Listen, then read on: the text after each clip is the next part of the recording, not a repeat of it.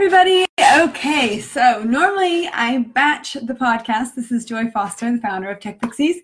We help women upskill with social media particularly, but also WordPress and digital marketing in order to return to work, change careers, or start a business. And normally I batch the podcast slash video casts that go up every week on Tuesdays at twelve um, because it makes my, my life easier. But today I'm live. Uh, we just finished a live training in our Facebook um, social media pop-up group, which is just going gangbusters and so much fun. Uh, I think this morning we had one hundred seventy-three people, men and women, in that group um, learning all about the Foster Foundations for Social Media Success and also the six P's. So if you're interested in learning things and C P G accreditation and why it's important and why you should understand social media professionally, definitely go check out our free training, techpixies.com forward slash free training. But that's not what I'm talking about today. Today is, uh, as you know, uh, well, some of you know, not everybody knows, but I, a week and a bit ago, was in Wales uh, at Ironman Wales. So I have some proof that I actually did go. So here's my four eighty-eight. I did have a tattoo on my arms forever. Hi, Lisa. Hi, Rachel. Hi, Marianne. And uh, then I have my hat. So that's pretty cool. Swag. And then I even have, I got to reach over and get my bag, my Ironman Wales bag. However, uh, if you were following me on my personal Facebook, um, you will know I have only those things. So I do not have a medal. Uh, I do not have a finisher's t-shirt.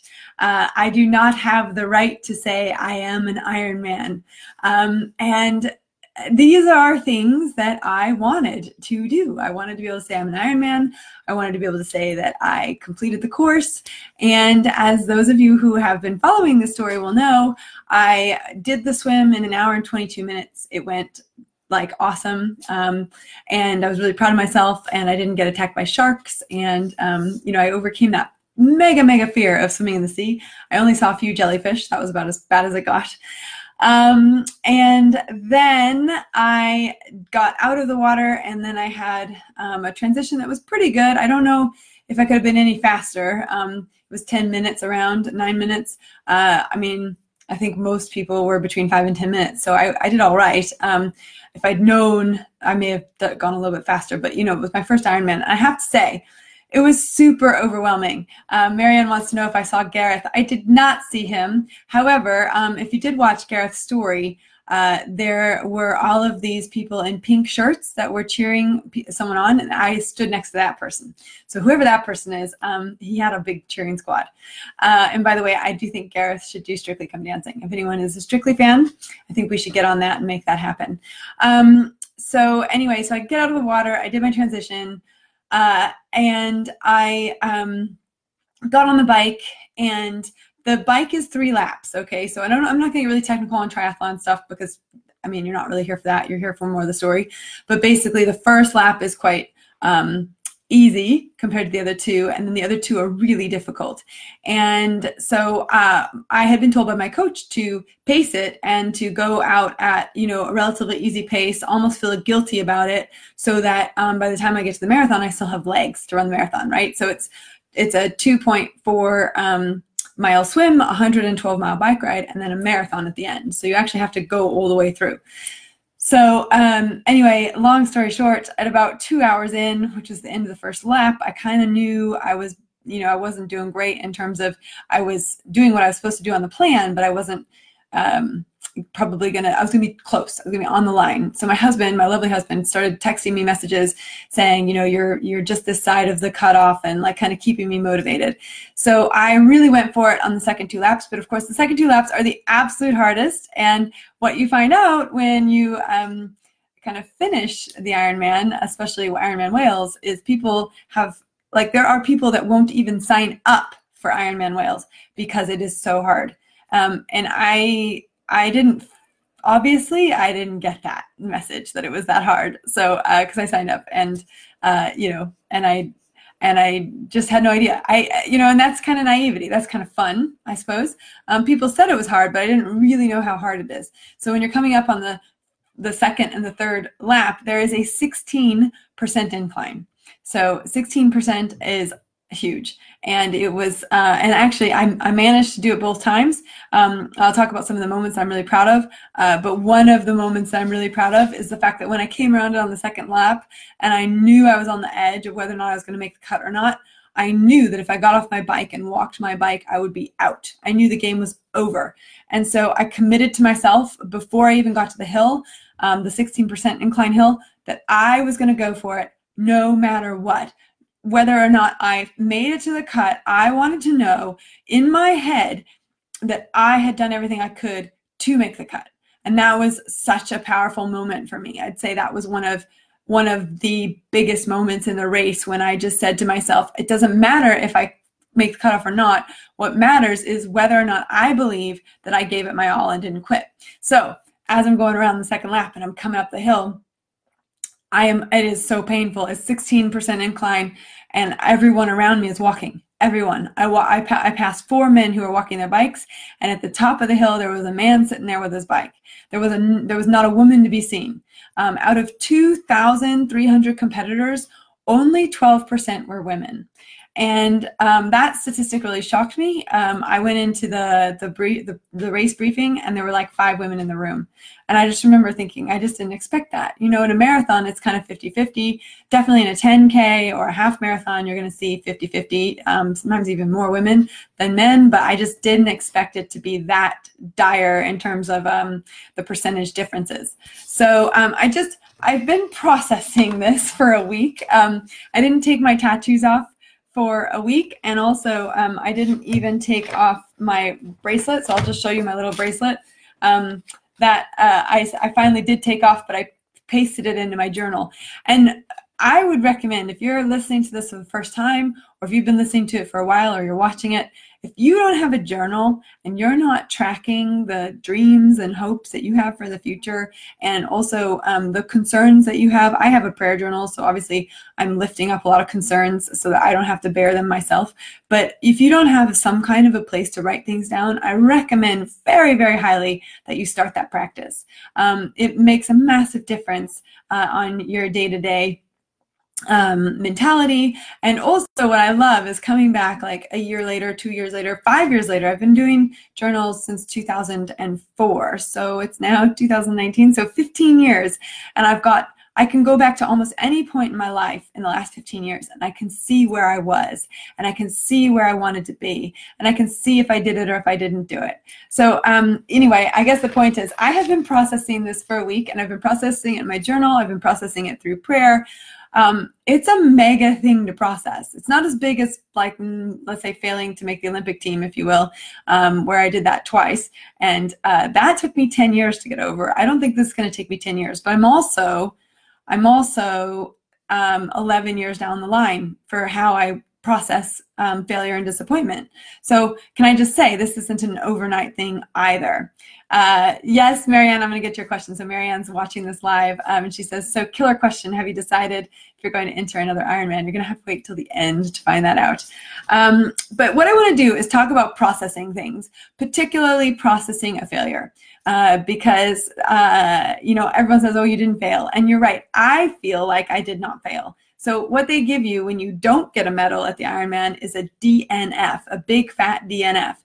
And a D N F stands for did not finish. Um, but it doesn't stand for did for, well, what I say it says it stands for is did not fail, right?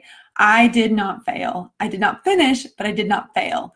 And I'm really, really adamant about that. And I think, um, and I'm going to talk about some of the tools that I use to kind of um, process that.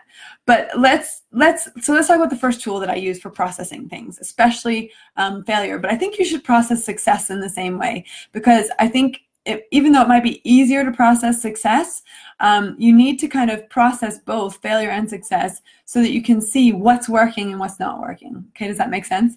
So um, I have a three-question framework. Uh, I did not make this up. Um, I when I first started out in business, I didn't know anything about business, so I did a business startup course, and it was offered free by the county council, and I had to sign a piece of paper saying that I was accepting um, what I think at the time was like, you know, um, money, like social European money. That's kind of running out soon, but anyway, that was a brilliant course, and the guy who ran it he had built a really um, cool and well-known startup in the fashion world. And so he did a twelve-week course on how to start up a business. And at that point, everything I had ever done was always in the charity um, and um, non, non-profit space. So the concept of learning to build a business, where I actually had to charge people money and I had to try and build up a profit so that I could grow the business or give back to community or, you know, whatever, give back to investors, that was like, I didn't I didn't know anything about it. So, you know, the first thing you need to do when you don't know anything about something is learn, right? You just sign up to learn how to do it. So I did the Startup Success course. And the framework that they gave us was that every week when we would come in, before we would start to learn, they would ask us three questions. And we would be in a small group and we'd answer those questions together. So the three questions were, what went well, um, what could have gone better, and uh, what's the plan now, okay? So I think these questions are great. So I did that exercise myself just to kind of think about it. Um, and I want to set the tone a little bit before I go into this, because I mentioned before that I tried out for two Olympic teams. I did. I tried out for the Olympic archery team in two thousand four for the U S, um, which was in Athens, and in two thousand eight, also for the U S, which was in Beijing. And uh, in two thousand four, I was sixth, and they took the top three. And in two thousand eight, I was ranked fifth in the country. I'd won second at the Indoor Nationals, and I finished seventh in the first Olympic trials, and then I pulled a muscle. Like, well, actually not pulled, I tore a muscle. And the doctor said to me, well, you can keep training, uh, or no, sorry, you can take, you can take um, nine months off and you'll probably be okay, or you can have a surgery and take six months off and you'll probably be okay. And the problem was that um, the trials were, the second trials were just a couple months away. Um, so I went to the trials um, and just fought through it with lots of um, pain medication and tears, um, but I hadn't picked up a bow from the end of the first trials till the second trials. I was just in so much pain. And so anyway, I fell off the deep end and totally lost that one. And I kind of decided that I didn't want to put another four years of my life into something um, if I wasn't going to get it. And it turns out in two thousand twelve, the Olympic team um, went from two people in two thousand eight down to one person, I think, in two thousand twelve. I think that's what happened. Um, and and so it would have been almost, you know, it would have been really hard. And to give it another four years. So I'm going to talk about that too, like when it's okay to quit, because that's another framework that I love. So if you're watching this on the video, um, I've got a book here called The Dip by Seth Godin. If you're listening, get The Dip by Seth Godin. It's a brilliant book. I'm going to walk you through it a little bit, because that'll talk to you, I'll talk to you a bit about how I've used this to decide when to quit certain things and when to carry on. Okay, so the three-question framework. Um, what went well, what could have gone better, and what's the plan? Oh, sorry, and I wanted to set the scene. So just going back to the archery and the failure that I felt um, with archery and the pain that I felt from archery, I said it took me ten years to get over that. It took me ten years to get over that. I... Uh, and actually, I probably, it probably took me a little bit longer than that. Probably took me eleven years, and I'll tell you why. Because when I was at the, at the, at the Ironman, and I was in the water, and I was swimming. First of all, when you get in the water, there's forty thousand people there. forty thousand, right? I mean, I don't even think that many people go and watch the archery in the Olympics. I mean, it was forty thousand people, and they were all, you know, supporters. There's two thousand athletes, so, you know, everyone's got um, quite a few people, and then the town comes out and all this stuff. And you just have this wall of people and noise, and the fire goes off, and then you go into the water. And so, and the thing is, is the pros are ridiculously fast, right? So I'm coming out for, I came out of the water for my second lap and was going back in, and uh, the pros were already done. And all I'm, all I'm hearing as I'm going out is just this roar. So I'm kind of going swimming, and then you're, rah, and then you're swimming, rah, and it was insane. And I was, and I just remember in that moment thinking, this is my Olympic moment. This is the moment that I always wanted, I always craved, I always, you know, got hyped up about, you know, that, that moment. And I think for me, it would have been, if I made the Olympic team, you know, I wasn't good enough to win an Olympic medal. Absolutely not. But if I'd made the Olympic team, I would have, walking out on the Olympic opening ceremonies, that is something to behold. Like, it's incredible. I sat I sat there during the Athens Olympic opening ceremonies thinking that's going to be me in four years. And just the roar of the crowds and the people, you know, and the community and all of that. It was insane. So I felt like I missed that. And that was the thing that I loved the most about the Olympics, was the idea of being part of something really big and bigger than yourself. And so when I was swimming, on the second lap, and I come out of the water and I just hear this, rah, rah, all this yelling. I just thought, this is it. No matter what happens today, I've had my Olympic moment. And there's, there, I feel like in that instant, there was a huge amount of healing that happened for me. I never was happy about finishing the Olympic stuff, my Olympic dreams, the way I did. It was really not the way I wanted it to go. For every Olympian that's out there on the starting line or getting a medal, there are thousands of athletes that didn't make it. And there's a few, you know, special people that got close into the top ten for each of those spots, but that's still thousands of people. And my husband, Tim, some of you know, uh, he's an Olympic gold medalist, and um, he was at uh, his anniversary. So that was um, yesterday. His nineteenth anniversary from winning his Olympic gold medal was yesterday. So it's really interesting. I always find it interesting to be married to an Olympic gold medalist, to someone who not only walked into the Olympics, but then took home the prize. Like, that's pretty cool. Um, and he is, uh, you know, he's quite an exceptional person, and he, you know, he thinks differently than most people, and Um, you know, he works harder than most people. And so, you know, there's, there's, there are some attributes. He's also super lucky. He's got this, you know, amazing ability to row. Like, he's actually a really good rower. And um, one of the, his assets in the boat wasn't being the biggest, strongest guy. It was being the most technically sound, and also the guy who was willing to say the things that maybe not everyone wanted to hear. So um, anyway, I'm going off on a tangent there, but what I, what I, what I want to say is that it took me eleven years, if I'm being really honest. I thought I had processed the failure of not making the Olympic team. I really did. I really thought at ten years, I thought, you know what, I'm okay with this. I'm totally, I'm totally cool with the fact that I didn't make the Olympic team, and I, it doesn't bother me anymore. Um, but it, it all resurfaced when I was at the Ironman. So I just wanted to um, highlight that moment, because that was a really special moment. Okay, so now let's get back on track. Um, what went well? I showed up, right? I showed up. There are people who get a D N S, which is did not start, because they didn't show up. So I knew that I had come in, and I'm going to get to this in a second, with less training than I wanted to have, but I showed up. Okay, so that's number one. I gave it my all.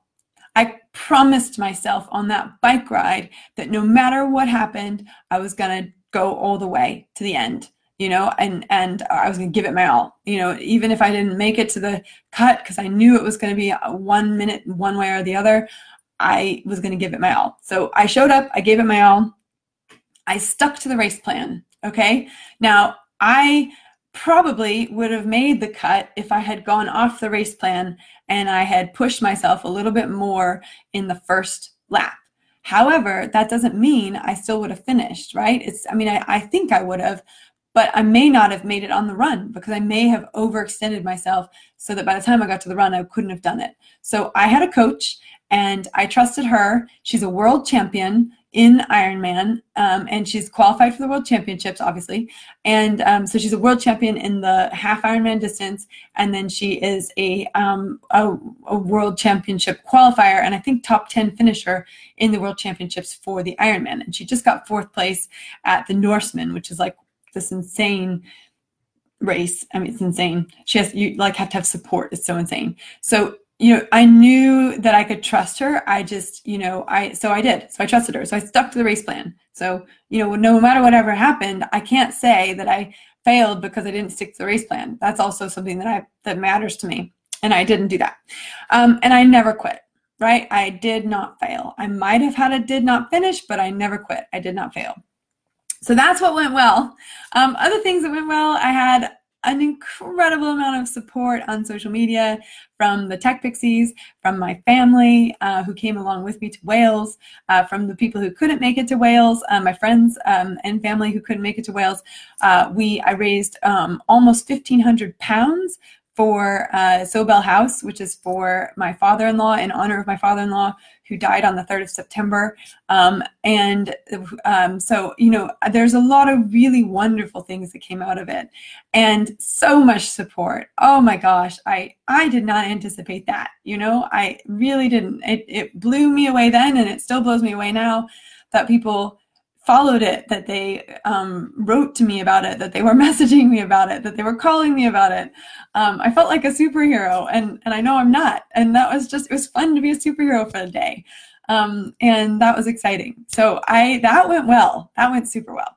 Okay, let's talk about what could have gone better. All right, so again, we're talking about a framework, a three-question framework to deal with success and failure. So what went well, what could have gone better, what's the plan?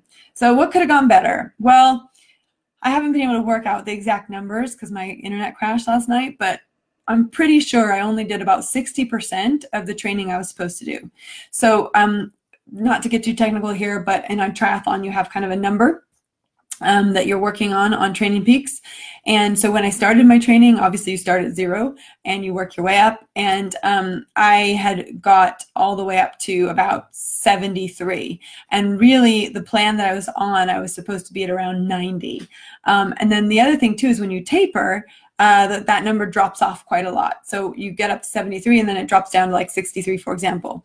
And for me, it really dropped down um, partly for two reasons. Again, I don't want to get too technical here, but I, I had two weeks of tapering instead of one because obviously my father-in-law died in the week of my the last, my penultimate week. So I, I, I just, and you can't, right? You've got family issues. You got to take care of those family issues. So I just couldn't do the training I needed to do.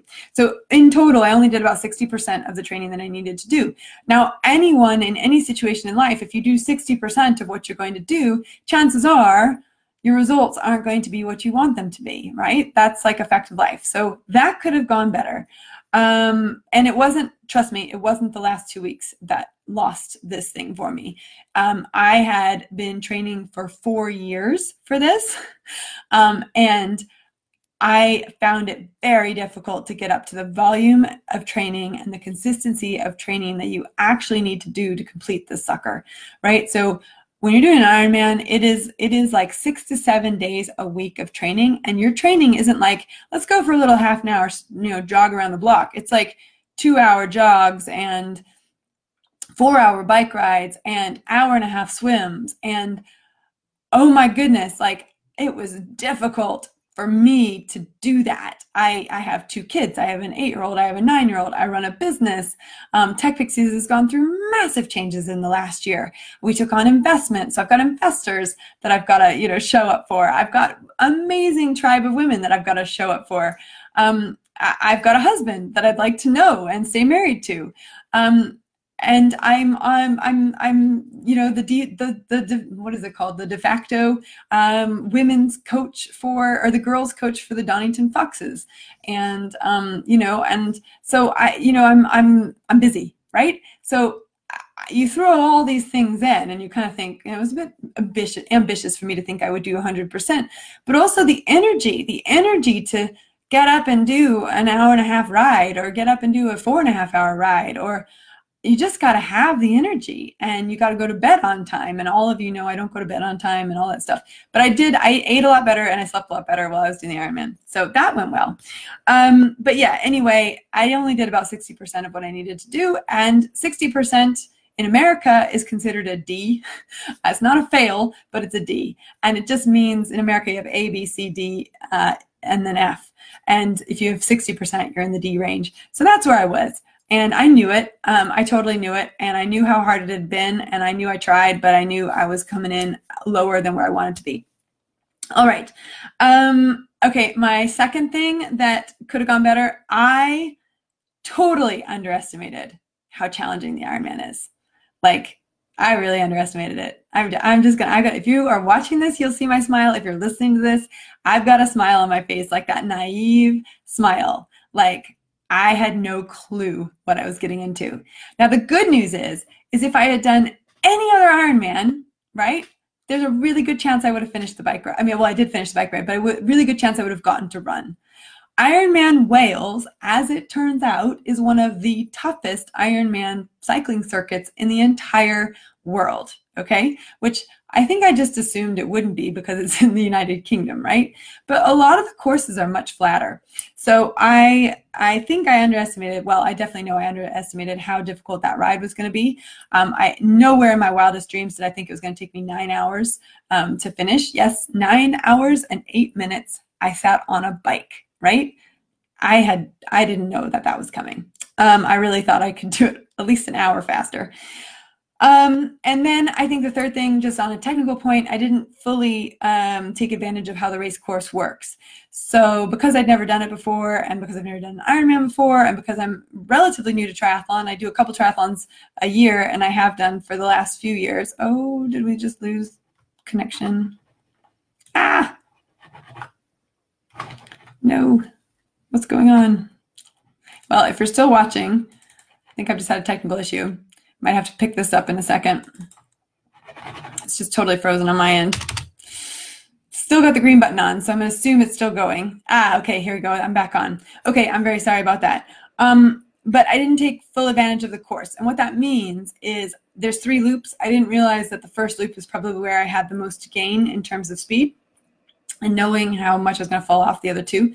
Again, I, you know, who knows? I, I'm quite inexperienced at this, so I uh, did the race plan. And, you know, I didn't make it. So, but what could have gone better? I could have understood the course a little bit better. Okay, now the three question framework. What went well? What could have gone better? What's the plan? So, Marianne, this is your question. So, I have processed this a lot, right? Do I go back to life as normal, you know, and just do kind of Uh, three workouts a week, a little bit of a run. Heidi wants to do a triathlon, my little nine-year-old daughter, uh, in October. So I've kind of said to her, okay, I'll do three swims with you, or three runs in the morning with you, um, just a little half an hour loop, and I'll do a swim with you on, you know, Thursday afternoons, and I'll do a bike ride with you on Sundays, and, you know, kind of at Heidi's pace, which will be really nice pace for me, um, although she's quite quick on the run. Um, so do I just go back to normal? Do I just like, you know, do uh, normal things fitness wise? Um, or do I pick a new goal? So maybe I do a marathon, because maybe uh, I should do a marathon because I didn't do the marathon in the Ironman. And maybe that'll help me to complete the circle and, you know, feel like, okay, I actually can run a marathon. Uh, so maybe I do the marathon. And I've been looking at marathons that I can do kind of in the next three months to kind of complete that, that you know, complete it. Um, After an Ironman, you have to give your body a little bit of time to rest. Uh, and then I've thought, do I tackle the goal again, right? Do I face the dragon? That's what they call it, you know, face the dragon, the the the way, the Welsh dragon. Um, this dragon, I think he's on here. Yes, there's the dragon. Do I face the dragon? Um, Everyone I know keeps saying to me, Joy, you don't have to do this. You don't have to face the dragon. You don't have to sign up again. You know, you like you've, you're you're amazing no matter what. And I appreciate that everyone is saying that to me. Um, so I have gone back to a book that I love and know very, very well called The Dip. Uh, and it's a little book that teaches you when to quit and when to stick. And I have used this book as a guide uh, for myself for a long time. I, I bought it when I was in Chula Vista at the Olympic Training Center in California. I was training there full time from two thousand six to about two thousand, um, late two thousand seven, so almost two years. And I bought the book when I was trying to decide if I should quit archery. And uh, interestingly enough, I ended up making the decision that I, it was time to quit archery. Um, and the book talks a lot about how you make that decision and whether or not you, you know, you, you make it through the dip and come out of it. And I've seen amazing athletes like um, Brady Ellison. He's an, he's an archer, and he, he was there when I was at the Olympic Training Center. He was sixteen. I was twenty-six. And, um, you know, he's been through some dips, um, but he just won the world championships. He's got more gold medals in his Um, you know, a trophy box than anybody else in the world, but he still doesn't have his gold medal. Um, he's got silvers and bronzes from the Olympics, but not a gold. And I'm, I'm saying it now, this guy's probably got the best chance to win a gold medal in the next Olympics, in the twenty twenty Olympics, because I've seen him come through the dip and come out on top. So, um, if you can get through the dip, the rewards are huge. And that's what the book talks about. The book talks about the the, the rewards for the people who make it to the top and actually, you know, stick it out. Um, but and what he talks about is deciding whether or not you can still be the best in the world at something.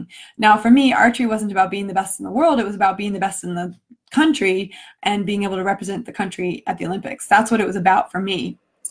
And I got to a point after trying to make two Olympic teams and being on four national teams um, and having gone to several World Cups and world ranking events that I, I wasn't willing to sacrifice more time in my life to do that dream. And that's okay. You know, it's totally okay to say, I'm not willing to sacrifice my life anymore for this. That's okay. And actually what he talks about in The Dip is that those are very intelligent decisions, that not sticking something out um, any further is actually can actually be better for you uh, in the long run. And so I'm really, really glad that I made that decision. And I'm really glad I used the book to help me make that decision. Um, I've used the book, The Dip, for when I was building Tech Pixies. There have been points in Tech Pixies which have been really difficult, and I've talked about them. Fortunately, they're in the past. You know, we are on this really amazing journey at the moment, but I wouldn't be on the amazing journey now if I didn't stick it out through the dip. And that dip came in about January of two thousand eighteen, when I could have walked away um, knowing that I'd helped one hundred women, and I could have just, you know, I didn't owe anybody anything, I had no debt, and I could just go and get a job. Um, and at the time, it almost sounded appealing. Um, And then I met this wonderful woman named Addie Pinkster, and she looked at me and she told me what I tell women all the time: you can do it. You know, she said, I believe in you. You've got an amazing product. Uh, you need to make this happen. And she helped me to get my act together, get my attitude turned around, and get focused on what we could do if we raised money to grow Tech Pixies.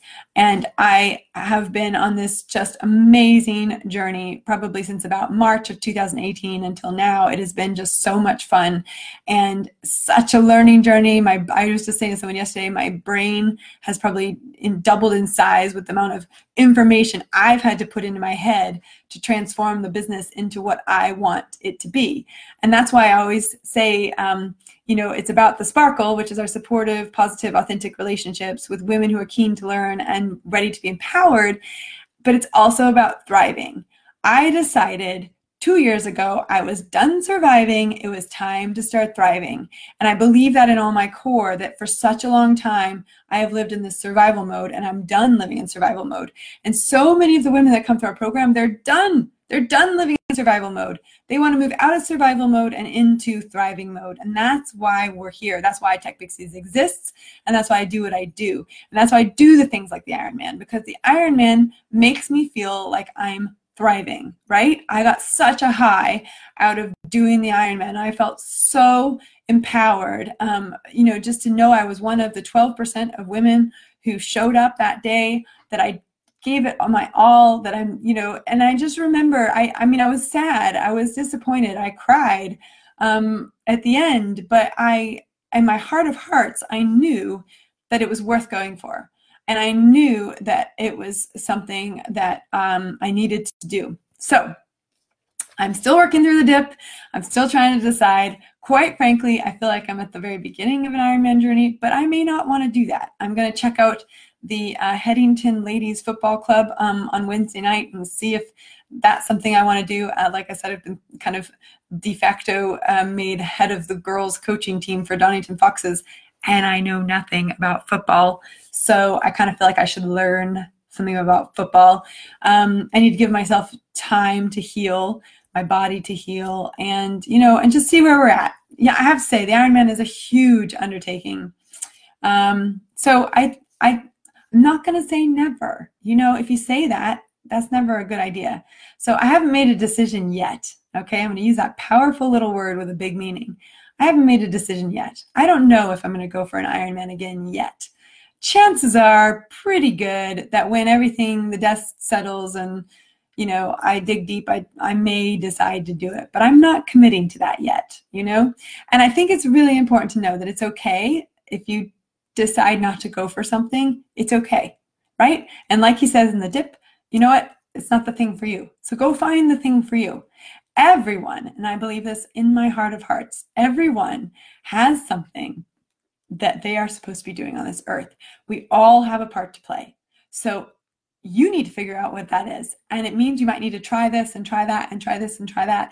But you need to, to get to the point where you go, this is me. I am the person that I always wanted to become. And if you're not sure who that person is, I would recommend you do a visualization exercise. And if you're in the Tech Pixies program, we have a visualization visualization exercise, but it's really just closing your eyes and just letting the thoughts flood to you and the feelings flood to you about all the hopes and dreams you have for your life, because those things are ingrained deep inside you. And trust me, You don't have the same ones I have, and I don't have the same ones you have. ninety-nine percent of people watching this video do not want to do the Ironman, and that's okay, right? But I don't want to go and be on Strictly Come Dancing, or, you know, there's other things that I don't, I don't want to do. Well, you know, I mean, I, I say that and I'm thinking, hmm, would I do it? Um, but you know, there's other things that, that, you know, you want to do that I don't want to do. And the point is, whatever you're drawn to, those are the things you're supposed to be doing. You need to explore it. You need to be exploring those, and you need to be taking those on.